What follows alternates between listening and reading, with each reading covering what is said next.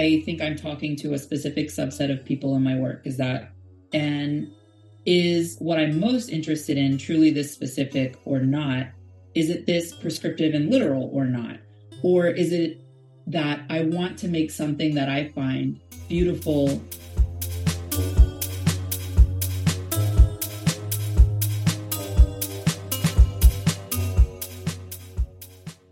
Welcome to the Flying Fruit Bowl, platform dedicated to the discussion and exploration of art and the creative process.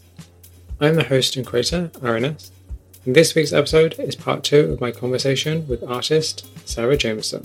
If you haven't heard part one yet, please listen to last week's episode, as this part is a direct continuation of the conversation. Thank you very much. Inspired by a range of different sources, our work serves as a personal analysis of contemporary culture and way in which we communicate with one another. I was like, there's kind of like a vaporwave aesthetic, or at least some kind of like early 2000s computer aesthetic to your work. Like, is that intentional? It wasn't. And the first time I did a piece, and someone um, who's also an artist that is also a gallerist that I respect a lot was kind of like, whoa, it's like vaporwave. And I was like, what's that? and so for someone who's sort of self-proclaimed on the internet, I was like, I should know this better than I do.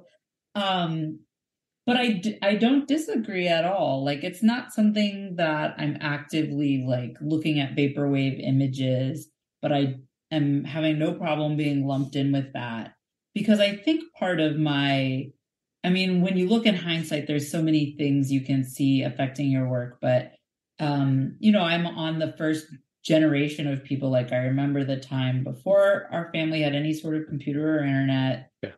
or having the cell phone you know, an early internet, or I remember sitting watching like the Windows 98 screensavers where you're like going through the maze and yeah. um and I still sort of have that feeling of like that's the the access point to this weird digital world. I don't know if it's like deeply buried memories of when these things had commercials and it's like the World Wide Web and there'd kind of be like a vortexy thing and there's like dudes yeah. on skateboards and phones flying by and so I don't know if it's something that I I'm pulling from that or like I can now think of like you know times where I'm like wow I'm seeing the distinction of like my friends who have a you know a 14 year old child and their internet usage and access and you know like their meme world. And you know even I have nieces now um I have nieces that are older in their 20s from my husband's side of the family. My sisters are young 6 and under um, you know, and even seeing them access this internet world. There's old internet and new internet and internet I'm on that if they knew it was a 35 year old person, they'd be like, yuck, you you don't go here. That's not who goes here. Um, so it's kind of keeping all of that in mind and and even when I was recruiting for the art school, you know, talking to those young students, and at the time I'm like in my early 20s, but sort of that distinction and the art they were bringing to me that I'd be reviewing and the internet interfacing with them. It's to me something that's sort of just ingrained, inbuilt experience of just the age I am hmm. and the experience I have. And, and, um, so I'd say, yeah, that's all built in. It's not the wrong word. Um, it's not a word I operate with, but I don't yeah. turn from it because I think it, it gets lumped in there just as well as other places too. So, so I wanted to ask you a bit about your genuine fake series, um, mm-hmm. kind of like because what I realized that there was no um, like description for it, mm-hmm. and I was I was just curious about the series. Like, what was kind of like the impetus of the series, and like how does it differ from your other work? So that was really the series, and I talked a bit about sort of um, receiving the the world's critique mm-hmm. from the pieces that were iPhone screen sized. And so the impetus for that was, and we kind of touched on it mm. in a way, you know, um, trying to be very considerate about, you know, at, at the point that I finished that first series, I had like 52 drawings and I felt done with it. You know, it had, I had had two exhibitions specifically with those works. And I'm like, how do I continue to push this in a way that's meaningful? Um, and interesting and and I'm kind of tired, you know, tired of um you know trying to put these together and um and just you know in in several different places sort of receiving the critique or feedback, you know, I would be in different programs that maybe like community galleries in DC would would offer like feedback and critiques. So it just felt like on many levels the right time to to depart from that. And so um you know it was maybe the first series of work that i made where i was feeling like okay i'm um, wanting to sort of address the topics that i'm we're still working with and working with now. Still using some internet imagery breaking free though of being quite meme specific um, and you can see some of the pieces that i still yeah. have back here.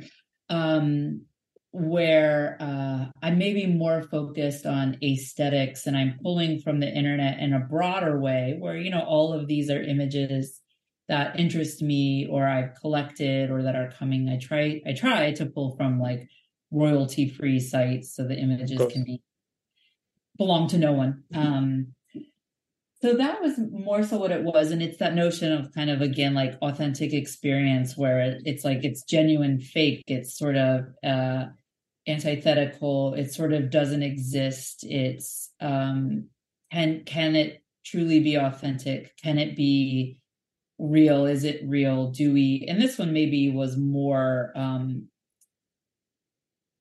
more maybe specifically tethered to culture in a way that you know the ones i'm making now are maybe even more nebulous.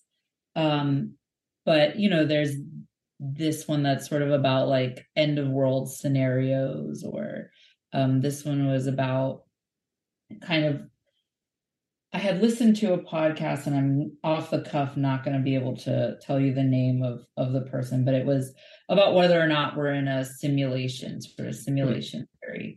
Um, or you can't see this one very well, but it has the imagery from like the Voyager spacecraft, and it's sort of this notion that um, you know there's like the gold discs that we sent into space, and we're including you know like Johnny B. Goode and bird sounds and hello from the children of planet Earth. When if you're down here, that's not what it's like. You know, mm. people are huge assholes to each other, and they're beautiful too. It's wonderful. It's perfect, but um, you know the sort of genuine message it's sort of like a fake reality it's a it's a, be- a greatest hits list of what we're up to down here and so kind of you know the work that i'm making now grows directly out of that but again it's it's like what is true and real what is world ending what is you know um what is truly culture maybe that's the best way to put it. You know, if aliens landed, they'd probably learn more on Reddit than they would going to like the Met or perhaps like Tate or something like hmm. that. Mm. Um, it would be a, a, more appropriate and earnest and honest look, I think, maybe than than what we might like to think, you know, than sending the like hello from planet Earth and here's the bird sounds and here's Beethoven's symphony and here's this and that when like that all of that is true but it's not reality. That idea of like truth and reality genuineness and um the curated sort of way we like to present ourselves and the news that we access and how we share it and what we think about it and how we agree on the experience of something was really important to me in that work and continues to be um, the work I'm making now, I, I think of as the same of that, honestly. But the big difference is these are just works on paper. And now I've really taken to like mounting the paper to board. And that was another, um, you know, I was working with a gallery in LA and we were talking about how work is perceived and how, you know, colored pencil is a bit of a niche medium. Hmm. Um, and in some ways it's a bit of a redheaded stepchild not totally but um and how framing work and then how sort of painted oil pieces on panel how collectors there's something to it right that and he was saying he doesn't didn't really know what it was but once it's sort of on a panel it changes um and this is one of the works in progress um how it's sort of seen how uh, collectors feel about it. And so I thought, okay, that's fascinating. I'm going to give it a try. I'm not framing any more of my works. I'm putting them on board and um, seeing how that changes things. And I think it's a hot tip. I think it's because it becomes an object, not a piece of paper. Right. If it's, it's not, please. yeah, no, that's it. Because if it's off the wall, Mhm. it's kind of it changes your opinion of like it's not just a piece of paper; it's an object. It exists. It's it's physical. Whereas, in like even though obviously it's a print, it's a print, or it's a piece of paper, it's a piece of paper, but still technically an art object. But it's I don't know, it becomes more of a form, I guess, than Mhm. just a piece of art. If that makes Sure. I I do think that that's absolutely part of it, and it sort of then is cosplaying a bit as an oil painting. It's maybe less stuffy than a piece behind glass, or I mean, it's never glass now. It's like whatever. It's like perspex.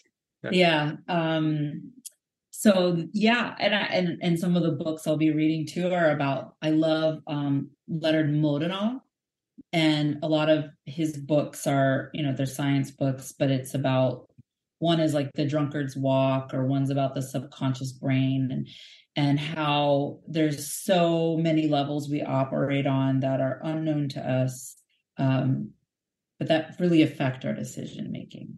Um, I think it's that in practice. That's a very small example, but how you perceive something can be changed by such a, I mean, a small difference, right? Whether it's in a frame or whether it's on a board and how it's on, um, or the language you use around the work. You know, there's something to floral language that makes people, you know, more engaged. And there's all these little things, factors to think about and how we experience the world and so I don't know. That's one in practice, though. That was, like I said, a, a good tip out of a out of a gallerist. That um, you're just so you're always learning, you're always changing it, and I think there's little things like that along the way that are um, important. So colored pencil, people put it on boards. I actually have a lot of friends who use colored pencil, um, Mhm. and a lot of friends who create really detailed work. And actually, that's a question I wanted to ask you that I didn't actually ask you.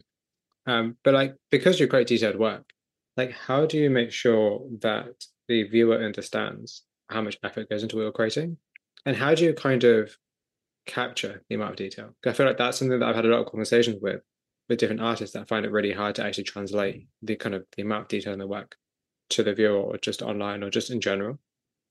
I I do think this is where internet era has helped, you know, putting the mm. full process videos. Um, people can really say like, whoa, you know, like that's a lot of detail. But there's a level to that that I think there is no explaining.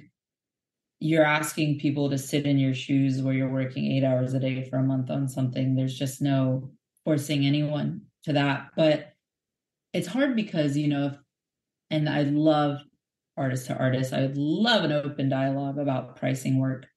Um, because it's like if I were to really charge hourly, it it probably would be you couldn't. You know, like if I wanted if I was to take what people would agree on was a livable wage to hourly, and I think probably a lot of artists spend a lot of time making their work detailed or not, I don't know that it translates into affordability for most. Um, so sometimes price can be the way, although you're sort of sacrificing on the artist end often. I think if, if your process takes a long time, you're never pricing to hourly wage, sadly. Um, but I do think like there there the videoing of process goes a long way in people sort of understanding what what it takes to complete that you know and if anyone is a, a, devoted follower which i don't know that anyone necessarily has many including myself but you know they'll see that the videos have been popping up for a month of working on it. But for myself it's like sometimes you'll get all throughout life in art school it's like well if you want to you know be hyper realistic or realistic why not just take a picture and it's like that's like a totally fair question but it's also how can i say i don't i don't choose it? Like i i sometimes will try for fun to make little abstract pieces and i really hate them and i don't think they look good. And i wish i could do it any other way. It's not like i'm sitting down to say like i'm of course i want to do this and i want to do it well but it's like it's just what i'm doing. I can't I can't do it another way. I I think anything else I make is just hot trash if it's not this. and so it's almost nothing I can do about it. I don't feel good about rushing it. I don't I mean, all the time, my husband's sometimes like, you, know, you don't, you maybe cut a corner or two, or like, you don't, when I edit the work digitally, that's another part of the unseen labor. I scan it or photograph it. It's in Photoshop, I'm color correcting, I'm editing. And I'm doing it, you know, zoomed into 1000% or whatever. But I'm like, it's the only, if it, if I sell it, it's the only way that I have this piece. I need it to be a very clean copy and I need to maybe make prints of it. But ultimately, I need it because it's to be perfect because that's what's screaming in my head. There's nothing I can do about that. It's just my it's just this the channel I'm set on. I don't know. It's all I can do. It's all I must do. I must do it. I have to do it. I can't say anything more than that. So, as somebody who creates work that is realistic, what is your kind of like, I guess, opinion slash what is your response to like when people say, you know, like hyper real or realistic work is just, you know, it's just good skill. You know, like, are they just doing the show off because they're skilled? Like, what is your response to that? Yeah, it's like, yeah, yeah, you're right. Yep. it's not okay. wrong. You know, it's not wrong. It's not wrong. And and I think when I say that it could be perceived as like I don't care or um I I don't have a statement to say because I do, but um, I think my life, how can I even say this? You cannot control, you can't, you hmm. simply can't control what others think. You know, if you think my work is dumb, or I hope you don't, but if you think my work is, um, you know, it's just what's the point of rendering in this way? Um, I, like, what can I say to you? Yeah, then go go find the art you like you know i don't hmm. know hmm. um because it's you can't be for everyone you just can't and i'm not i'm not doing it i mean it sounds silly to be like i'm i'm not doing it for you because the the the royal you is i need you you know i need you i need yeah. you to love my work i need you to do to make my living on my passion. I need you to love what I do as I love what I do. Um, but I also do it because it's inside of me and it has to come out. And there's nothing I can do about it. In some way, I'm just this vehicle to the drive of. I mean, it sounds so overwrought. Maybe it is. Um, but I cannot do that. It's the same way. It's like, do you ever listen to music and you're like, I don't get it? Yeah. I can I can say future. I don't get it. It came out and I still don't know that I get it. Not to say I don't like some of Future's songs, but I'm like, hmm. mumble rap, maybe not for me. Hmm. And then I keep moving to what I do like. And I don't think Future is sitting around like, damn, Sarah Jamison doesn't get what I do. not yeah. at all. He doesn't, of course, he's in a pay grade far above mine, but all that to say, it's like if you spend all your time being like, why don't they get me? what can I do to make them get it? There's not, and it doesn't matter what you're doing. I can't make other people think or be or uh, wish them into the existence I wish they were. In the same way, no one can make me do that for them. And hmm. I can only hope that those who love it love it. And in the same way that I love what I love, and and and you and anyone else, it's like the happiness and joy and reason for doing it cannot be um, dictated by it's it's it's critiqued by you know that that i'm listening to what all are saying but i don't put all of it in my pocket to keep going. And and if if it's hyper real work or realism work you know i i feel like it's sort of like hyper real i it sounds grandiose to put that on yourself. I don't know that's one other people have to give to you but um then you then they like something. It's just not what i do and that's okay. That's okay. Yeah, yeah, that's a good way to consider it. Just because, yeah, because when I talk to a lot of artists, especially, yeah, yeah, they say you know, oh, hyperreal work is very like, you know, and I've definitely said it myself in the past. And in some ways, I still think it. Like a lot of hyperreal work is very much about like the kind of um the ability to be able to do it, and it's it can seem a bit showy at times. I think, mm-hmm. depending on the person and depending on what they're depicting. You know, um, but at the same time, like, there's a reason that exists. The same way that an abstract piece of work exists. You know, there is a reason behind it. even if it is just because you can and because you have that skill. Yeah. Yeah, it's it's inside of me. I couldn't do it another way if I if I tried and I do think of things where it's like maybe in some ways I do want to push into um, abstraction, you know, the backgrounds I think I'm sort of departing mm. from plain black, yeah.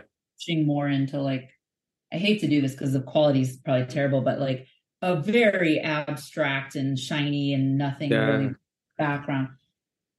So there are ways, but it makes sense to me. It may not make sense to everyone. I because the backgrounds remind me of like um, computer screensavers. Yeah. And it's funny because you went back to saying about the 90s screensaver. That's yeah. what your that's what your work reminded me of. Like the backgrounds in your a lot of your works remind me of like screensavers. Yeah, or the one where the stars were just coming at yeah. you. That was yeah. one of my all-time fave Windows 98s. So I don't know if all that's just in me and I'm just living out like a weird 1998 dreamscape of staring at a computer that's idle. It could be. Yeah. I don't know. my motivation. so so at what point did you discover colored pencils as your preferred medium? Because as you said, it's quite niche. Mm-hmm.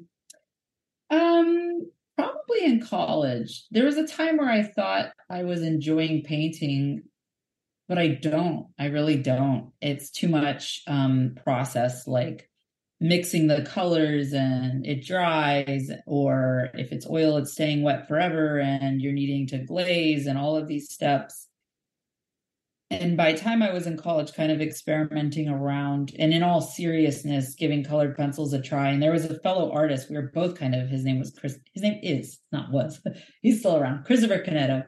He's not really um, working on colored pencil anymore, but both of us were kind of doing it. He was, um, you know, upsets and, and, but for me, it just really clicked. It's a high control media, something about that level of control I love. It takes nothing. You're not setting up. It's you're ready to go. The pencil's right here. Um it can be very um analogous to painting and how you need to layer it. It can be complemented by painting. Um it can be quite unforgiving. There's something about that.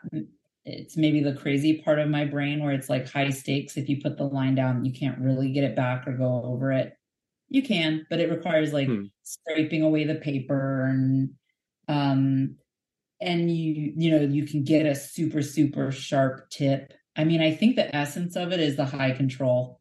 I really like um having to have that much precision and control. Something about it feeds my brain in the right way. Once yeah, I was onto it, I didn't stop. Yeah, because I'm very curious about like colored pencil in terms of like because it's not always the immediate choice of artists. You know, mm-hmm. when you mm-hmm. think of art, you think of like painting. It's kind of yeah. like the first thing you think of, I guess. Um, but it's interesting because the more I think about it, the more that I've seen artists who use it, like the the possibilities are like insane. And I feel like in some way it requires more skill than a paint like I mean this may be controversial, but I feel like it requires more yeah. skill than painters. Because with painting you can learn that anywhere. You can't I just learn how you can't just learn how to use colored pencils in that same way. The same yeah. kind of education is not available. Mm. Yeah, it's like I said, there's no going over it. You mm. can't paint over it. You have to stand on it or make it work. Um, and I do think, I mean, it's a much more. Sometimes I'm like, maybe painting's faster, maybe not. I don't know. Colored pencil's quite slow, but um, yeah, may, I'll stand on that too. Maybe it's harder than painting it certainly requires a different because there are things that I just like watercolor, forget about it. My brain doesn't work that way. Mm. I have no interest in learning because you almost have to to my brain seems like you have to work backwards. Mm. Um, but it's it's really it's like what feels like there's that scene in Harry Potter where he gets his wand and it feels all warm in his hand and he's like uh, that's how I feel about it. You know, it's like I I don't want to say that I I didn't choose it because you do, but once I started doing it, it was like, yeah, yeah, yeah, yeah, yeah, this is it. This is it. Yeah. Um I don't want to I don't want to paint anymore ever. Unless it's something like a mural where I'm translating a drawing and it's like buckets of paint. But yeah. Um yeah, it, and I just again, it's like you don't have to there's no setup, there's no barriers, there's no time um, you can do it. You, you can just sit down and do it. You can do it in front of the TV. You can do it on vacation. You can do it in the studio. It's there's no barrier. Yeah. Not that I've done it on a beach, but I could. So you should. Yeah, maybe this might be the summer. So I want to ask you about your work, about style. Like, do you think that you have a style, and is it important that people recognize your work?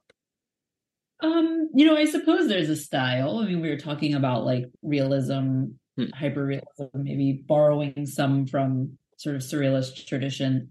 And I suppose, you know, I would love it if it was identifiable. I think that kind of plugs into a bit what we were talking about earlier, like how important is it to perhaps have like a motif that appears in all pieces mm. or you know something like that that makes you know without doubt? Because ultimately you know i'm not the only one doing like highly rendered colored pencil pieces. There are plenty of realistic painters or you know take your pick. Sometimes you're looking at photographs of something and you don't know if it's a nan goldin or a robert mapplethorpe. You know what i mean? Yeah. like there's and um artists that I think it's like you just you can't always know without a doubt. But um ideally I hope so, but that's another one that's like an out of control sort of factor. Um that, you know, you you what you hope more, I suppose, is that you build um a following for whom like your work is very important and they're specifically tuned in to when you are bringing new work or where it's being exhibited or if they're following what you're doing or you know wanting to collect whether it's at the level of an actual piece or if it's just a fun object like a pin or a print you know maybe that's sort of a more realistic and um hopeful wish out of that. So i want to ask you a bit about your creative process in terms of like do you have any like routines that you use to help you kind of continue motivate you to create your art? Um, I would say my studio is here in my house. That helps. There's not if I'm not doing what I should be doing, I'm always reminded that I should be doing it. Hmm. Um, but definitely, I mean, it's not always easy. And this year has been a tricky one for me. You know, there has been a lot of stuff, you know, like helping family members with surgery or hmm. those sorts of things. A lot of that this year that sort of has derailed me in a way that I've leaned into and just sort of not questioning myself. And I think that's another good artist topic, but where I'm feeling like a bit adrift in some ways. Um, you know, that I've I've maybe leaned into more than I ought to. But, you know, trying to have the perspective, you know, of appreciating um, the things you have done and not worrying more than you can help about the things to come um and as far as i mean sometimes you're literally just making yourself like go go get in there go go and do it. Um something you know trying to be in touch with things that are inspirational to me um and that it, it could be anything. I mean there's many things that inspire me. One of the more sort of like random ones is i'm a big fan of professional wrestling like wwe aew ring of honor like whatever you name it. Um and it's it's like a weird career. You know it's a very impossible dream to have to want to be like a wrestler. And i think it's this is me projecting on them but I imagine if you're like telling your aunts and uncles that you want to be a wrestler, they're like, oh, you know, same way it's like, I'm going to be an artist. And they're like, yeah, great. Good luck. How would you, yeah. how are you make money? Um, and, and there's wrestlers in particular. And so like couched within that, there's women's wrestling, which is sort of traditionally not taken as seriously as like the men's wrestling. Um, and I'm a big fan of a lot of different wrestlers. My favorite is Mercedes Moné. So she's out of action right now, but um, there's several Britt Baker. There's there's some I won't I won't wade into it. But anyway, you know, when I see, and this is going to sound so crazy, but when I see them in matches and they're like beating the shit out of each other and they're landing on tacks and like um you know they're doing something at you know athletically at such a high level with such a small margin of error. Like you i think that's what i it sounds crazy to say it. this is what i like about wrestling. You don't want anyone to get hurt but at any minute you could probably die or be paralyzed. Mm. you know if you do it wrong. The margin of error is very thin. Um, but it's also like a wonderful soap opera and the solution's like always violence. And it's this niche thing that is very to do it at a high level it's it's impossible. It's an impossible dream really. Um so there's something within that that i equate with like the quest for a successful art career. So i, I find it very inspiring you know when i when i watch it and particularly when i watch women gain equal um footing and respect and athleticism as the men do um and and so for for me that's very um inspirational and fulfilling or you know so sometimes it's getting in there and it's like listening to music that inspires me or you know you just have to tell yourself to like shut up and do it. You know there's just nothing there's nothing to do except doing it. There's no answer. There's no third way. There's um if i want it and i say to myself yes i do so go to work. There's not you can give yourself grace sometimes where it's like you've been feeling bad so you can just chill out today and read a book. But um it's never it's empty when the answer is i have to i just have to stop wringing my hands about it or wondering if what i'm doing is going to go where i want it to go or if i'm doing enough or or doing too much or if what i did was wrong or right. It's like it, it has to easier said than done but you just have to like stop and do it. That's it. There's no magic answer. It's just you have to do it. So, how do you avoid burning out? Um, I don't think you can. Sometimes you do have to take a because sometimes it is it's hard and it's been a little bit that way this year for me where I'm like, you know, lightly questioning myself or feeling dissatisfied or feeling burnt out or feeling like you pour everything into it. And it can it can be difficult not to take personally when maybe it's met with rejection or it's met with you know and it's not just one rejection it's your 10th rejection from the opportunities you've applied to or you just want to be noticed by x y and z place or person. And it's so hard to feel that way I don't, I, it, it, it did, it kind of came to a head lately where I was like, you know, feeling that way. And then I'm sort of talking, um, you know, to my husband about it and just having a good cry about it and then being like onwards and upwards. I can't, you can, what can you do? You can only, you can feel the feelings you feel, but you, there has to be an end to it at some point. You know, you can give yourself the grace and the space, but there has to, easier said than done. I mean, we're in July and I'm sort of behind on the amount of pieces I usually make. Um, but with interruption and then with giving myself the time to be like, mm. um, but I'm, but, but it's like, okay, then that's done. It's done. It's done now. I've done all the processing and hand wringing and like catharsis I need to do about it. And it, and talking to my husband or my best friend or whoever and being like, all right, and that's, I did it. It's done onward, onward. There's only onward. You can't the ant like I the answer is doing it. There's nothing. I get nothing that I want if I do nothing for what I want. That there's no secret, unfortunately. At least in my experience. I don't know. I'm waiting on maybe some like nice nepotism or something. I don't know. It could be sweet. But they wouldn't though, because the good thing about you and the practice you've you've created and the life you've forged for yourself is that it's on your terms. Yeah. I think you know it's always cool to look at people who have say like won the lottery and be like, "Oh, I'd love to be like that," but it's like, but you you don't live life in your terms.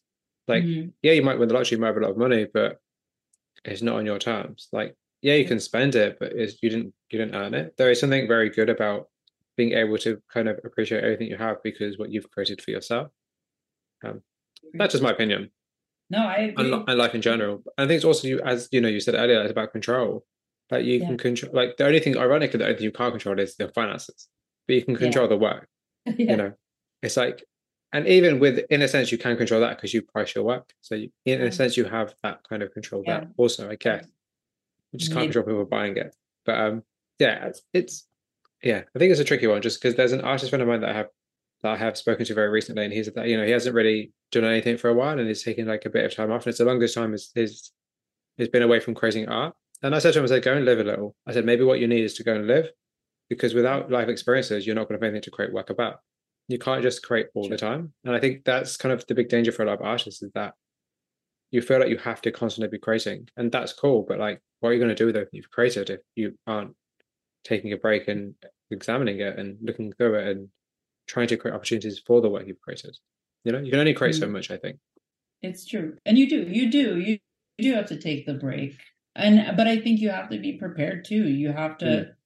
be prepared to be burnt out a little. You have to be prepared to meet the deadlines. To me, I'm like, I not getting it done is never an option. If there's a deadline, I'm meeting it. Mm.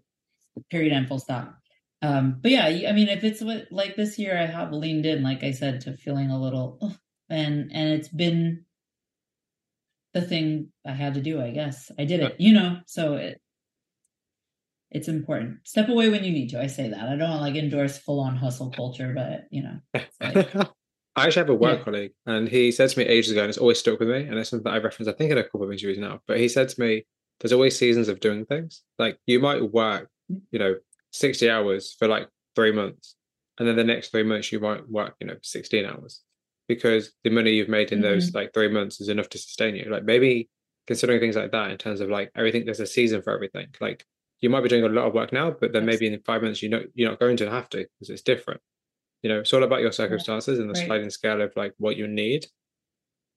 Just something that's always stuck with me in terms of like the way I do things. Like I'm like, if I'm doing loads of too much work at once, I'm like, hey, cool, I'll take a break I'll just do a little bit less. I'll turn that dial down a little bit for another month and then back up again to double the amount the after. You know, it's about like right. being adaptable to the circumstances in which you're in as well. Um, just some random advice nobody ever asked for, as is, is literally my life. Um, I think that's wise. So you said that your process, and I don't know if this this applies to your latest work, so correct me if I'm wrong, but a lot of your process starts off as digital and then it becomes mm-hmm. physical. Why is that? Yes. Because, and maybe this feeds into like the, control perfectionism thing, but when I, because essentially I create collages that become the drawings. Um, and when I do that on Photoshop, I can move it until it's perfect, till it's exactly what I want. I can experiment with it, turn it on, turn it off. Um, layers I'm talking about there. Um, and I, I have artist friends that just, you know, they just put the pencil down on paper and like lean into the full process. And I could never do, I would never want to do that. I, I want to know that I'm 1000% happy with the composition. Everything is as I want it, no doubts um, before I begin. I don't want to find out halfway through. And part of it is the work I'm making is labor intensive. I don't want to mm. pour in a month to find out I think it's trash.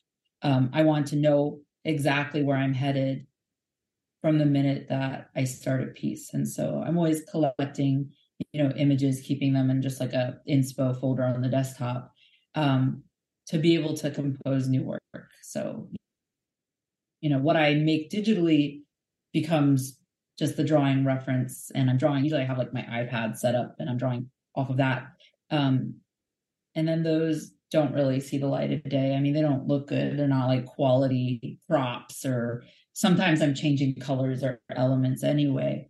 Um but they're instructive for me and you know i'm teaching i mentioned earlier like one class a week on drawing for adults and i model it. You know they make real collages um to draw off of simply because I don't know, I don't they probably don't know Photoshop. But um, you know, I find that they like that. It's a certain level of comfort. You know where you're headed. You've played with it. You can you're drawing something you know is interesting to you. You've self-selected all these images. You don't have to come up with anything per se. You know, they're the image is a given and maybe some of them are quite conceptual about it some of them are not some of it's purely an aesthetic arrangement um, more or less abstract but it gives you all the same options without the inner turmoil of being like I don't do I put a raccoon there or is it a vacuum? Like you you put it all on the paper and you're happy with it, whatever it is. Um, so for me, I I find it brings a lot of peace and certainty um, to the process of creating.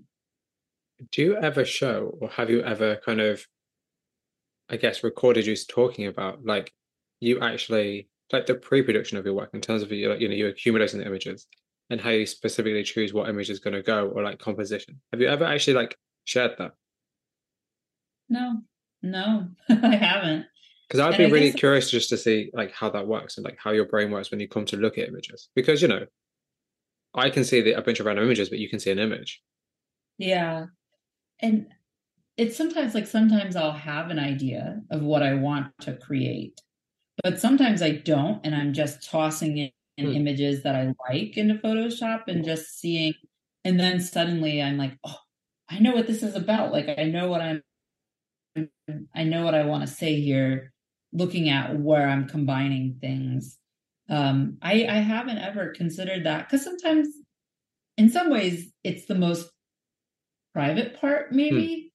And secondly, I don't know how I would necessarily share it. Live stream um, it. Yeah, that's true. I just like record the computer yeah, screen. Yeah, live stream it. And um, just kind of um, like have you going through options, you know, like, you know, it doesn't even have to be like a, oh, I'm going to live stream this. People can watch my process. It could literally just turn the camera on and forget it's there and just go on with right. your process. Yeah. I mean, yeah, maybe I ought to. I mean, it seems, and that's it. I never know if it's like going to be me tooling around for an hour with like pictures of snakes and coins and nothing happens. Yeah or if it's going to be something that turns into a drawing at some point. But that's what's interesting though, because it, as I always say to people, like it's always interesting to see the other different possibilities and the failures, yeah. just as much as the final piece yeah. of work. Yeah, I, true, and and and just I think everyone's editing eye, you know, is so different hmm. in some ways. It'd be valuable, I guess, to see how people respond to it. So I didn't actually add this question onto the list. I've just thought about it now when we're talking about it. But um, what is your opinion on AI art and like the kind of current trend of like you know Midjourney and that kind of fun stuff? Really um, up on it, and I and I understand the nuances of like you don't. I mean, I don't know if art theft is too broad of a word, but like you know they're pulling mm-hmm. without any sort of like agreement from artists. And i think you know that's sort of a fundamentally wrong thing. Um but i sort of wonder if it's and i i hesitate to say this because i may be profoundly wrong but it's almost the same thing as uh, with um oh why can't i think of the word? For a hot minute everyone was like are you going to make your art into not NFTs. gifts not gifts? NFTs. um i'm sorry. Yeah nfts and it's like everyone was so about that and ultimately it's a nothing burger you know? I don't want to say it's nothing but it's so over right now and and it's also so fraught with like um people i still see artist friends of mine who get their work ripped off for nfts but is what's the marketplace remaining for it? Um i sort of wonder what's the marketplace for ai art like where other than it maybe taking images from artists which i find ethically wrong and sort of the same thing is happening in music where you can use voices you know like mm. i could make a drake song drake doesn't agree.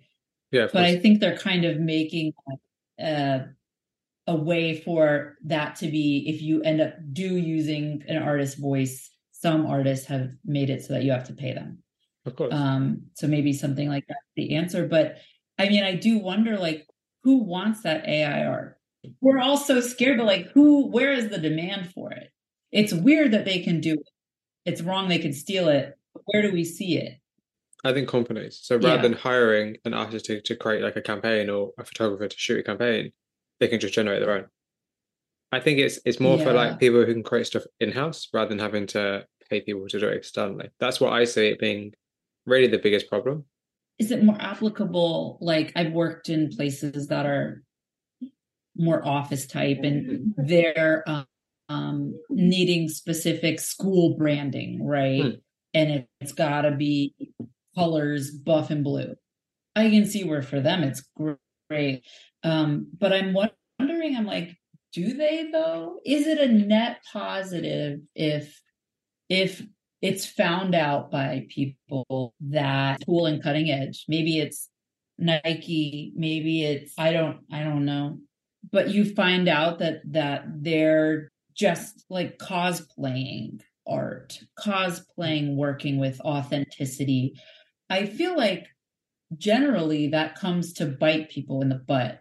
People, consumers, I feel, and this is me as a real nobody in the world of knowing about marketing and advertising, but people want authenticity. People don't want to live in an AI hellscape, not really. Hmm. So I I just feel like we're at the beginning of this tech and there's the worry that it infiltrates everything and maybe it does. But I but I I do think that people don't want really to have a meaningful advertising campaigns or art in a way that's just thrown together by a computer. I don't know. I could be very wrong. I don't think there's no place for it, but I don't know if it's going to be as apocalyptic and job stealing because it's it's not different to me than when someone has an apartment to decorate they can go to IKEA and they can hmm. buy prefab art or they can go to home goods and they can buy prefab art.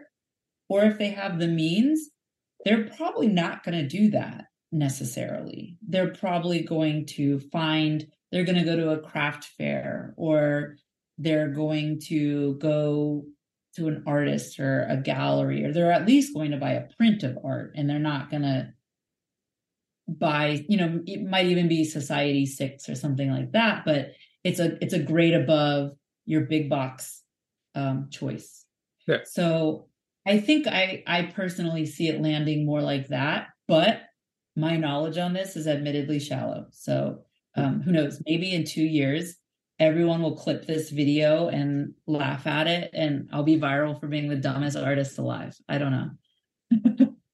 I don't think so. Somehow. I hope not. I hope no, somehow I don't think so.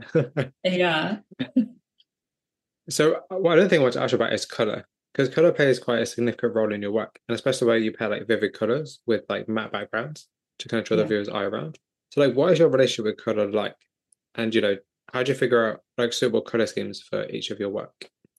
I just love color. It's almost nothing more and nothing less. I love it. I love it. And, and and I can't choose. And all my furniture is white, black, or gray, so I can have every color of book and wall art because it's otherwise it would be too much. It's very maximalist of me. But um I love neons. I love the grabbiness. I love the saturation of it. I love the joy of it. I I just love color. I don't know. Because what I was really interested in or really intrigued by is your use of like gold. Yeah. Like there's something about, uh-huh. about it that I looked at and I was like, this is just like it looks so rich. Yeah, I love gold. I love gold. um, although I hate the color, and I've talked about this with artists before, and I preach the choir of like it's the worst pigment to work with. It's the least blendable. It's the least opaque. It shows every flaw. It's incredibly thin. Any medium you work with, I'm a yellow hater as a technique. As a color, I love it. But um, so sometimes it's torturous when I'm like, oh, I got to do gold, but I love gold. So you have to do it. You have to use yellow. But it's rich. It's, it's grabby. It's, it's like, you know, when you're young and you see um, you know, I love looking at pictures of like Varna gold. It was found on a site where it was just peeking out of the ground. It had worn away enough and it just jumped out at the people who found it, or, you know, King Tut's burial mask. And it's just so shiny, so vivid, so alive and, and, um, almost tangible, like you could touch. I, you know, there's just it's such a rich sensory thing that I always want to lean all in on on color. It's um, I don't know that it's color theory per se. You know, you're always trying to choose things that go together or, or accent or um, complement one another. But really, genuinely, I I love color. I can't step away. It's it's too beautiful, too real, too rich. so, what would you say like the three colors that sum up your work? Hot pink, uh, um, hot pink. Can I just say rainbow? Like bits yep. of rainbow. Okay, bits of rainbow, and then maybe I'll say black. Even though it's not necessarily in there all the time, you it's an indispensable color for making the other ones pop out. So, yeah. do you ever worry about the repetition of ideas and imagery as you create more work? All the time. It was funny when I read that question. I was like, "Oh my gosh, wow!" It's like you were living in my head sometimes. But yeah, and that's why I'm like, "Oh, they're always different." Is that right or is that wrong? I do tend to, if I did have a repeating image, I find myself using sort of like busts, like ancient busts, um, a fair amount throughout or maybe shards. I guess technically it's pottery. There's shards, not shards, but um, shards of pottery. I'm always sort of drawn to like the terracotta bits. Um, so those repeat quite a bit. Um, and maybe smaller motifs. I'm always sort of like little um, hearts or triangles. Sometimes I'll be putting into work, but um, yeah, I think about it a lot. Uh, am should I repeat? Is it a good idea? Is it a bad idea to have mostly not repeating? I haven't landed on an answer, um, mm-hmm. but I do consider it all the time. Or I'm always worrying, oh, am I somehow doing something someone else has done? You just can't see every work that's out there. I don't want to ever, you know, you want what you do to be iconic and unique and all of that. So that's always in my head too, where you know, maybe it's more of a nightmare scenario where I wake up and I'm like, sometimes uh, it looks like someone else's work, you know. Hmm. But um, so it's always yeah, it's always on mine. I would say. Because the thing about repetition is it can go two ways. It could either get really boring really quickly, or it can be used to create like a cohesive body of work mm-hmm. and become mm-hmm. like you know recognizable when people will know it's this is a Sarah Jamison piece because it has a black matte background that looks like a, a 90s wallpaper. Mm-hmm. You know, so yeah, it's yeah. kind of it can go both ways because you know you see artists all the time that create seemingly just the same image, like very literally just the same image over and over again. Right. Yeah. Um, and it and it sells very well, and it, it like you know Andy Warhol, for instance, you know, yeah, yeah. One could argue the same image over and over again, and it obviously it sells. But then it's also, I guess, about the context behind it and the the principle of the image. And like you know, for a lot of artists, repetition is the reason for their work. It's you know maybe through mm-hmm. repetition you learn more skills and you get better at reaching your end goal, for instance, you know? Um, but it's just a question I always like to ask people because I feel like nobody really talks about what they worry about in their work. Yeah. You know? I would love, I want to hear all artists. So I feel like that's something I need to add more into my questions. What is your favorite piece of what you've created so far? Hmm. I I I'm actually very very proud. The piece isn't in here. It's with a collector, but um it's the piece in the genuine fake series that has like the two mirrored play guns um, with the uh, the smoke behind it is from the challenger explosion um, and then it's sort of got like graphic in the sense of like not explicit but as a icon like um, graphic like design little, yeah yes yes blood drops kind of um, or it could be interpreted that way. But it was a piece where I was technically very proud of it. Um, the mirroring thing is hard, and every time I do it, I swear I'll never do it again. And I also just felt um, very, very proud of, you know, aesthetically and um, conceptually putting together something. You know, it was sort of a meditation on like mass tragedy and sort of the virality of it and sort of the secondhand experience of it you know from i don't know if the sentiment is correct to say like challenger was viral we don't want to say that but it was like something that teachers brought um it was before my time but you know teachers brought televisions in to watch and this was something that was experienced in real time and it was sort of epic and it's tragedy and um it was maybe among one of the early things that was sort of a broadcast uh, tragedy. And, you know, speaking as an American, like we obviously have guns, shootings, you know, mm. all of that. Um, and, you know, I never necessarily want to be prescriptive in like my exact thoughts about it, but it's also like, you know, what does it mean? How does it influence us? What is like, you know, this one sentence essentially really in our constitution, you know, its effects and its ramifications, how it threads through our media and our social media, um, how, you know, even when we don't experience something, everyone sort of has this very resolute um, idea and experience of I mean, name your mass tragedy or shooting. It could be any of them. Um, and not just shootings, but we'll say violence. Um, so it was just a piece that I felt really um, proud of uh, in in totality. That's interesting, and I think also the interesting thing about guns is that like it also forms the identity of America as well. Because mm-hmm. obviously yeah. here in the UK, it's not something that is so much of an issue, whereas in America, you know it's a huge issue for a lot of different reasons a lot of and you know across a lot of different spectrums as well it's not just a case of you have guns it's like you know the laws and when to use them and how can you use them and should you use them and you know and when are you right to use them when you're not right to, you know it's just it becomes like actually in my opinion just you know, as you know a Brit it becomes like a bit of a mess because yeah, you know it's you know because you know there's like you know then then they kind of to me from the outside it also asks questions about you know property and private land and public land and who owns what and you know wow. commodity of space and all that kind of thing you know it, like it opens up list of our favorite things to fight about yeah it's like it, it kind of opens up like a lot like a larger dialogue of like just I'm about to say like no I was gonna say what's wrong with America that's probably offensive but like the, the, the potential the potential problems of America through. A, a, person who is an American who has never lived in in that particular world. Because um, America seems like a very different place. It just feels like it's a different world entirely. Um, and one day I will be over at some point in the future. But uh, yeah, we'll see. Yeah, it's cool here, but it's crazy here too, you know. yeah, I don't dispute that, that's for sure. so, do you feel like you're part of a larger art community? I do. I do. It's like the DC specific. I'm in Washington, DC. Um, our scene is relatively small, but I think, you know, and we touched on it super briefly, but, you know, the larger art world that I'm in is digital. You know, I have all these people that I think of as friends that I've never met in my life.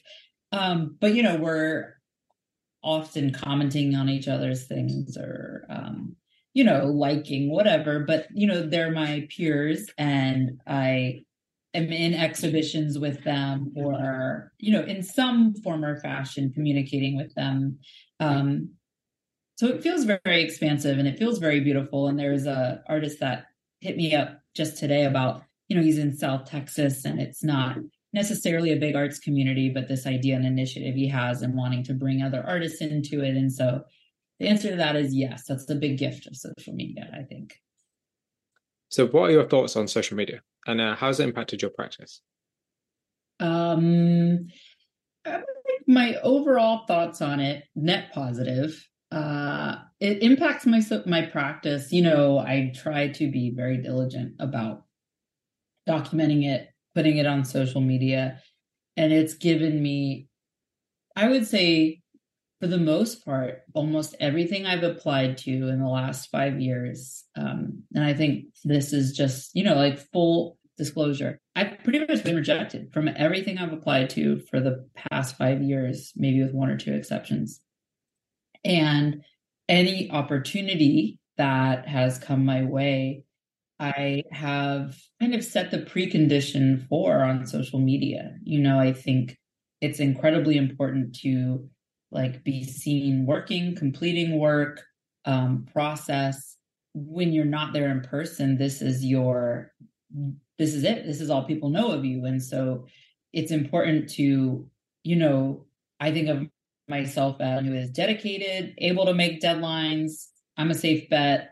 I want to be in your gallery. That's what I want my Instagram to look like. And so um, when that's on there, you know, and and you're trying to be noticed or found or whatever the goal may be. Um, so for me, it's been so so crazy important. Um, it's been a, the most valuable tool in my toolbox.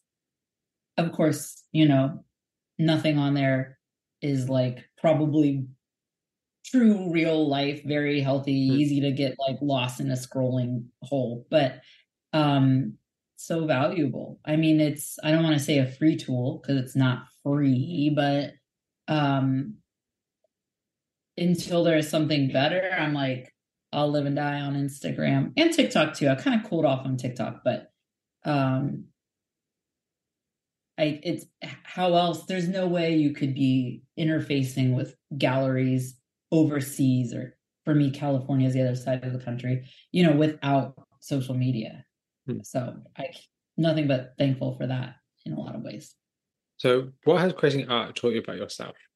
Wow that's a really hard question. Um creating art it's really the only time that i really am truly i suppose sitting with my thoughts and examining them in a way that is beyond the sort of momentary fleeting thought it's taught me that you have to be resilient you know you have to be able to take a critique take a punch and keep on keep on moving and that's not to say there's plenty of wonderful feedback you get but you know, it's that there's some sort of old saying, you know, you hear the bad stuff twice as loud as as nice stuff or whatever. But um and it's definitely like I know that I operate on a like I'm a very sort of like high anxiety perfectionist sort of person. Um high control, high high all of that.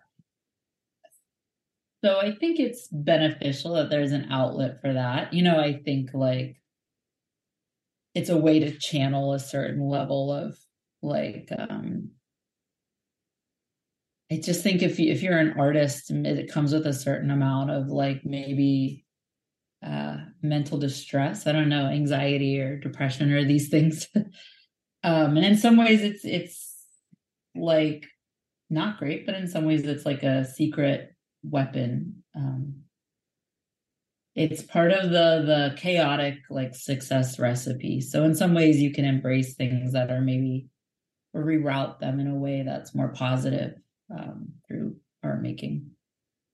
Yeah, because a lot of people use it as like therapy or as like um, mm-hmm. a way mm-hmm. to process their thoughts and emotions or to kind of question things that maybe they're feeling in their life yeah. or, or topics they want to understand more thoroughly because you know right uh, art can always help you kind of like process things. And I think you know that's something that people might take for granted, or people just do all the time. It's kind of one of those. Like. I was also meant to ask you a question before I asked that question. I realized after I didn't ask you, and I was like, of course. um, so I was because I was like the social media bit. I was like, let's just skip that because we don't need that. We can just go to the conclusion section. And I just thought actually there's a question I wanted to ask you. And you mentioned feedback, so it kind of reminded me um because you said feedback, and I was like, oh, I'm going to ask you about that. So what kind of feedback do you like to get from your work online and, and kind of what engagement is valuable to you? Well, all engagement's good engagement for sure.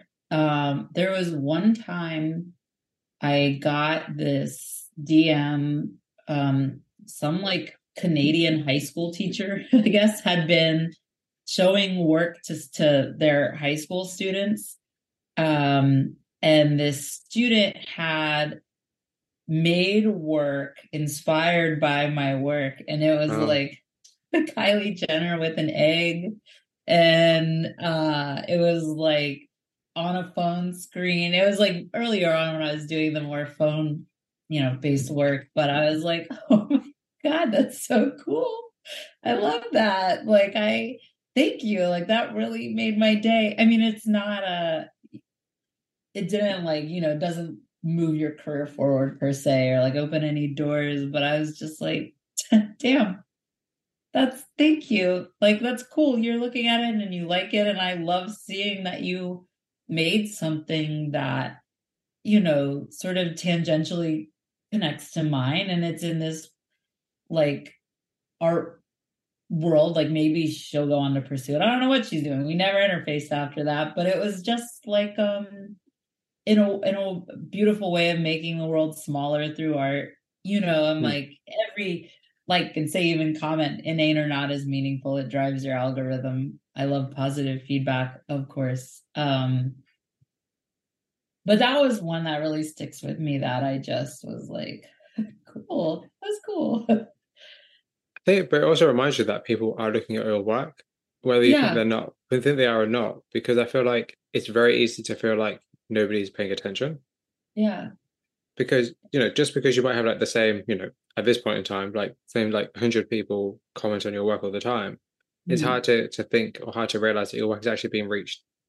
Your your work is reaching other people. It's just yeah, you, it's just not noticeable to yeah. you. So it's nice when somebody very random just turns up because you know if the because the interesting thing about it is, is that if the one student is creating work based off your work, then the whole class is going to be looking at your work in some way or another yeah and i i hope you know there's like the side that's like great i hope you all grow up one day to want to be art collectors but more so than that i'm like i hope that you take from this like you're it was a very cute and silly drawing with kylie mm-hmm. jenner and the egg but i'm like but i hope that you leave with and this is when i teach the class too like art is it doesn't have to always be a highfalutin thing. It doesn't have to be like an emphasis on like is it technically well rendered is it good? It can examine pop culture and be silly about it. And if that's what inspires you and if the end of the day you're feeling bad and it helps you to like pull out a pencil and draw something silly from social media i'm like that's art and that's beautiful and i like i hope that that's like a good part of your life you know like it's just a little happy thing for you. And that's beautiful. That's beautiful. So yeah, that was one that uh, probably always stick with me. I think I saved that picture somewhere on my phone, the Kylie Jenner egg drawing. so I have a question for you from the last artist I interviewed, which is um, Melanie Herskind, an incredible artist. And she has yeah. two questions for you. The first okay. question is, if you could sit at a table with any artist, who would it be? Um, I would probably say uh, Artemisia Gentileschi. I believe I'm pronouncing her last name. I should be pronouncing it better because I've been studying Italian for a year and a half. Um, but it would probably be her. I would say fascinating Renaissance artist. Um, a lot of tumult in her. You know, I don't know if you know her story or not, but um, there was, you know, at that time you're sort of apprenticing, and I think the guy she was apprenticing under sort of raped her, but it went to trial, which of course we're talking Renaissance times. Mm. So, but I think that means she was essentially tortured under, you know, but stayed true to all of that. But all of that aside, the work is incredible, well known. You probably would recognize, you know, she has one of the more famous, like Judith and Holofernes or Holofernes um, paintings I mean, fabulous technical work done by a woman in a time where that really wasn't something that was to be done. Um, and just an absolute classic of art history. So me, a link to her work because I'd be really interested to see it. Yeah. Yeah, definitely yeah. something I'm always interested. Like, and also really, recognize. Yeah, sure. yeah. Yeah. So, so the second question is probably going to be the same thing. is if you can afford to buy any art piece in the world, what would you buy and why? So I don't know if I have like one piece I've been salivating after. I I would probably I would say I would buy a piece from I don't know if you know Jason Revok. It's he's with like Library Street Collective, um, and it's abstract work, but it's really beautiful stuff. I mean, I think his background is in like street art and graffiti. Um, or what I would if I truly just had money to throw around and like zero ethics, I would maybe like take a uh like a why am I like basically an artifact, right? I'd take like a mural uh wall out of a old like building of antiquity like out of Pompeii and install it or like a mosaic floor or something like that. That would mm-hmm. be I mean, I don't know. I'm always kind of like, oh, those things don't belong in private collections, but um, something like that. If I had all the money in the world, I was gonna, say, that's the British History Museum. They don't, they don't have any compunctions about it, but good. Um, They probably got the money to not have to worry, to be honest. yeah, true. So something like that, or like an amazing old bronze, or maybe, you know, if I'm going to shout out, like, I would love to collect from, there is an artist, and you should totally check her, either of these two out, that I'll say. But her name is Colette Martin. Um, C O L E T E dot Martin is her uh, Instagram. And I'm like, I could eat her paintings. They're so beautiful. Um, I just, I adore them. So, like, in my life, I want to buy one. Um, and then I'll I'll say a local person as well from the DMV, um, Michael A. Booker. I just adore his work also. Um, it's kind of derived from quilting tradition, um, a lot of fine liner pen and texture and color buildup. So those are two folks who um, I would love. So those are my local picks, and I would say like an ancient artifact or Jason Revok, a piece of his. Yeah. Uh, send me links to those artists. I'll definitely love to check them out. I always love checking Yeah. out new artists, so for sure send them. out. Particularly if they're local and they want to be Yeah. featured and they want to be interviewed, definitely send Yes. them over. Or if anybody you know of or think of that might Oh, want to I be featured or interviewed, like send them over because I'm For always interested in talking to people. You know, I have a long queue, but I can I can stick them in the queue. It's fine. As long as I don't mind waiting a couple of months, it's fine. Adam, you'll, you'll get there. They're great. I don't know where Colette lives. She's an internet Instagram Perfect. from Michael is definitely in the DMV or in DC. So I had a conversation with a very good friend of mine, Brian Dean Howes, um, who I mentioned in pretty much every interview, and I sent a link to I sent you a link to his work because his, he creates these really interesting, huge, detailed biro and ink drawings. Um, Mm. And we were talking ages ago about kind of which is more important, like the personality of the artist or the skill of the artist. So the question to you Mhm. is that is which is more important, the skill of the artist or the personality of the artist? I'm gonna have to kind of go 50-50 on that. I you know, like there are some artists who can like be kind of mysterious and aloof, but I think you sort of have to operate at a high level of success already. Um, you know, I I do think your personality and sort of story count for a lot. Like people don't want to get anything from somebody that everyone agrees is like a total jerk or something. Um, um depending. I mean, of course there's like an example to the contrary of everything. But I think it's important, not, I mean, not just as artists in general, but to be like a gracious, good person.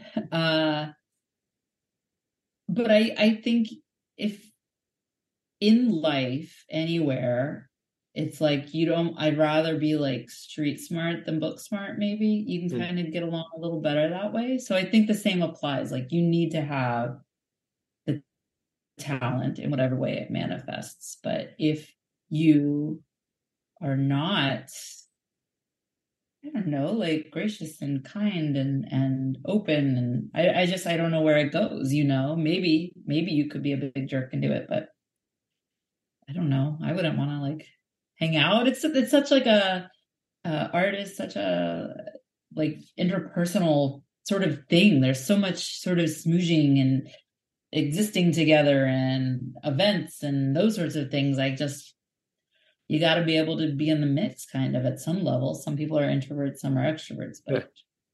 you got to be nice, you know.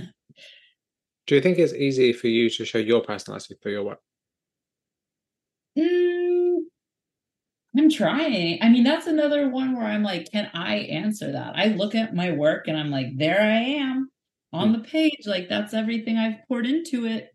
Um, but do other people who know me well, like that's maybe a question for them. Hmm. If um I I would like to think so, but I mean, I think you could look at it and infer that I'm a probably like a certain sort of person.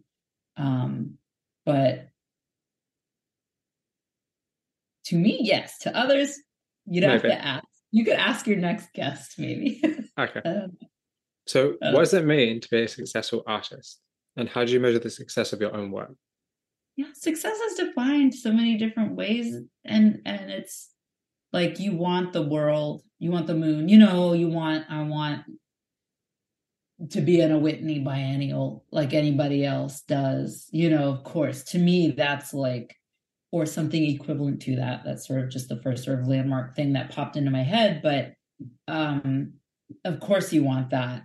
But the odds of that are not great, you know, and is to me, success is like I'm making a living on my work. I'm walking in my purpose. I, you know, feel content with what I make and do. I've had the good fortune to to do a lot of cool things and exhibit with, you know, cool places and people and I expect to continue to do that. And there are times where it hits me in in in ways large and small like I mentioned I have young nieces and um there's been times where they'll just say something like, "Oh, like yeah, you know," and Auntie's an artist and in her studio, and where there's it's just to them like there's no question there. They perceive it very as like, "Well, that's it. That's what she does. That's what you do." Where it almost like guts me, and I'm like, "Oh," like it almost makes you want to cry. It's not you know from on high where you're getting you know Jerry Saltz being like, "It's incredible," but it's when someone you know unquestioningly accepts this and and and sees it as like i don't know if they'll be artists or not but it's at least like there wasn't a lot of people i could look to in that way and so it feels meaningful to be acknowledged in that way. Maybe that's the way to say it. Um and sometimes it can be difficult to feel that i've progressed very far but i think if i were to set myself back as a child and look at what I've done, or even five years ago and look at what I've done, I can feel very proud and successful. It's on a spectrum. Um, and it's not done. You know, there's that saying it takes 10 years to become an overnight success. And uh, for whatever it's worth, I think the sentiment of that is worth it. You know, investing in the patience and time to see results, whatever those results may be. That's beautifully said. And I think that's actually a really good piece of advice for people to think about in terms of like, it may seem like no one's paying attention, or it may seem like your work or whatever you're doing is kind of, you know, it, it hasn't become quote unquote successful, but actually you're right. Like it takes time and yeah. it has to be the right, right time. Like timing is everything. But the right people have to see it, the right people have to share it, the right people have to understand it. So it's not just a case of, I'm going to create all this cool work and people are going to love it. It's like you have to make sure you have to give people a re- you have to give people a reason why they should be interested yeah. in what you do. Um, yeah. You can't just create no beautiful one. work. You know. Yeah. No one. I'm entitled to no one's attention. Hmm. Nobody is, and and that is a big thing. It's like, well, then you have to make sure what you're saying is interesting, worth investing in, meaningful, exciting, resonant, special. I mean, there's a lot of, and that takes a lot of time to build you know you're not the only one doing it you're not the best one doing it you mm. me me um and so yeah it, it's just effort and time and and in, at the end of the day there's nothing that and you said it so beautifully earlier that it's like you live life on your terms and if that's not success then yeah. what is i guess you know we want we want the most but i can settle for never compromising who I felt I was and what my purpose was in life. And that's yeah. not paying my bills, that sentiment, but you know, operating with that is is I think success on its own in its way. So can anybody be an artist? I think there's yes, I do and I think it's so important. So I'm of two minds. It's like if you want to be you know, in an art career, doing art things, like truly in the truest sense, you know, into galleries and museums. Uh, yeah, it's that's not necessarily just everyone, and even not even necessarily all artists. You know, not everyone has. Um, you have to be wildly dedicated. You have to be very diligent. Um, you can be very talented, but if you're not working to put the work where it needs to be and making the work, you'll eliminate yourself. Um, and there's never a promise anyway, even if you're doing all those things. Um, but I think it's important. Like I've known so many people who are creative people, and my sister is a wonderful example. She's a, a vice principal now, but she's been a teacher for many years. she's an extremely creative person. But you go through, at least speaking for the American school system, there's a lot of emphasis on um, rendering as art.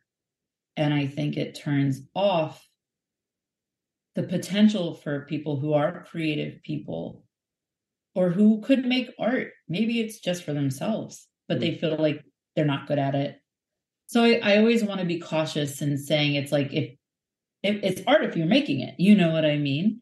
But hmm. is it in the art world? I mean, there are layers and nuance to all of that, but I think it's important. I have a neighbor who's turning 80 this year who discovered painting in the last five years, hmm.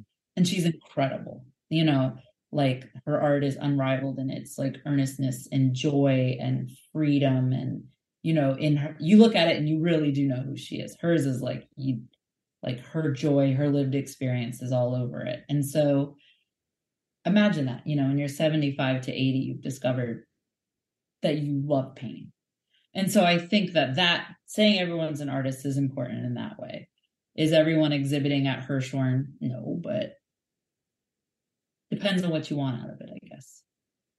That's a great answer because it's yeah. such a um a debatable topic. You know, it's like everyone has their own opinions, and it's not just yeah. a yes or no answer as well. That's the thing. Oh, yeah. So the second to last question, you'll be probably very glad to know, is no, I'm having the most fun. I hope you know that, Aaron. I, I, can never discern if people are or not. I feel like people are like, oh, I'm having fun, and they just see if you're like, get me out of it. Um, no, I, I was like, there's kind of like a vaporwave aesthetic, or at least some kind of like early 2000s computer aesthetic to your work. Like, mm-hmm. is that intentional? Okay, that's perfect by me. Um, so the second to last question, the penultimate question, is what would your younger self think about your work, and what does your work say about you? Yeah, oh, that one almost like makes me want to cry. Uh, I think she would like it. Yeah. Um. Oh, yeah. Um, I I think that a younger me would be really proud of um of what I do. I think it uh I think I think yeah, I think I would just be really proud of the path I've walked of like of like um you know who I am and who my, what my values are and the work I make and that I've stuck it out and fought to do it sometimes when it was hard. And the path could be winding and like I said spent a lot of time waiting tables and doing things like that but um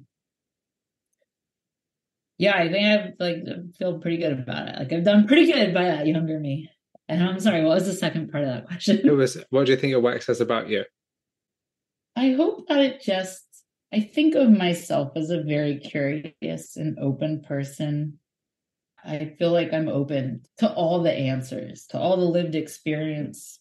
And I hope that when I, when people look at the work, they can see that it's a little bit silly and maybe a little ham fisted at times, but that it's also like deadly serious and, you know, deadly hopeful and deadly sad and it's earnest and it's curious and i hope that it's an appropriate um, an honest perspective on the joy and grief and pain and gorgeousness of going through life as it is right here right now on the internet together alone in the dark of infinity if that's what happens when we die or not you know in in joy and betrayal and internet and love and devils and memes and all of it. I just I hope it's rolled up into like little almost like little candies.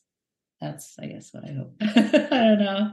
That was a hard question. That's really lovely. That's a lovely way to think about it, actually. That's super cool. and then the very last question, after like 15,000 hours now, the very last question, which is, well, technically a double barrel question, which is, what are you currently working on, and where can people find more about you and your work? Ooh, okay. I'm currently working on finishing one piece. That's what I'll be doing today as we hang up. I'll have my lasagna, and then I'll have my drawing.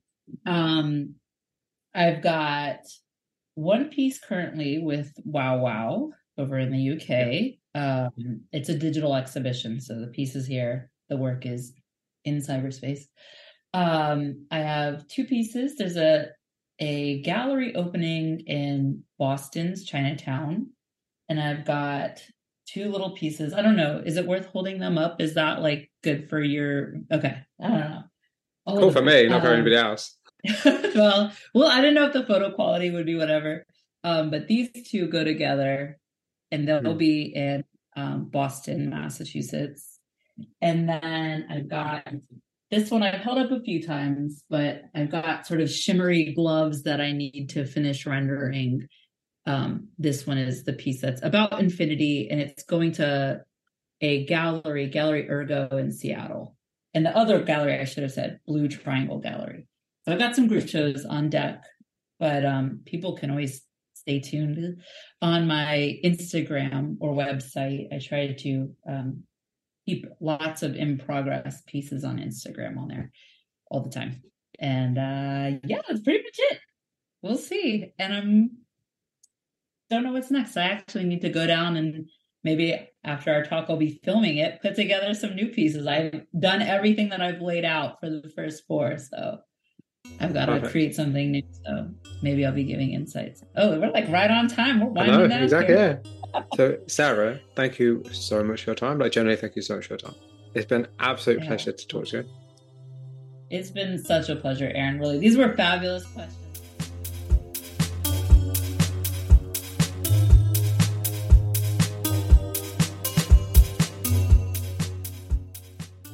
That concludes the second and final part of my conversation Sarah Jamison.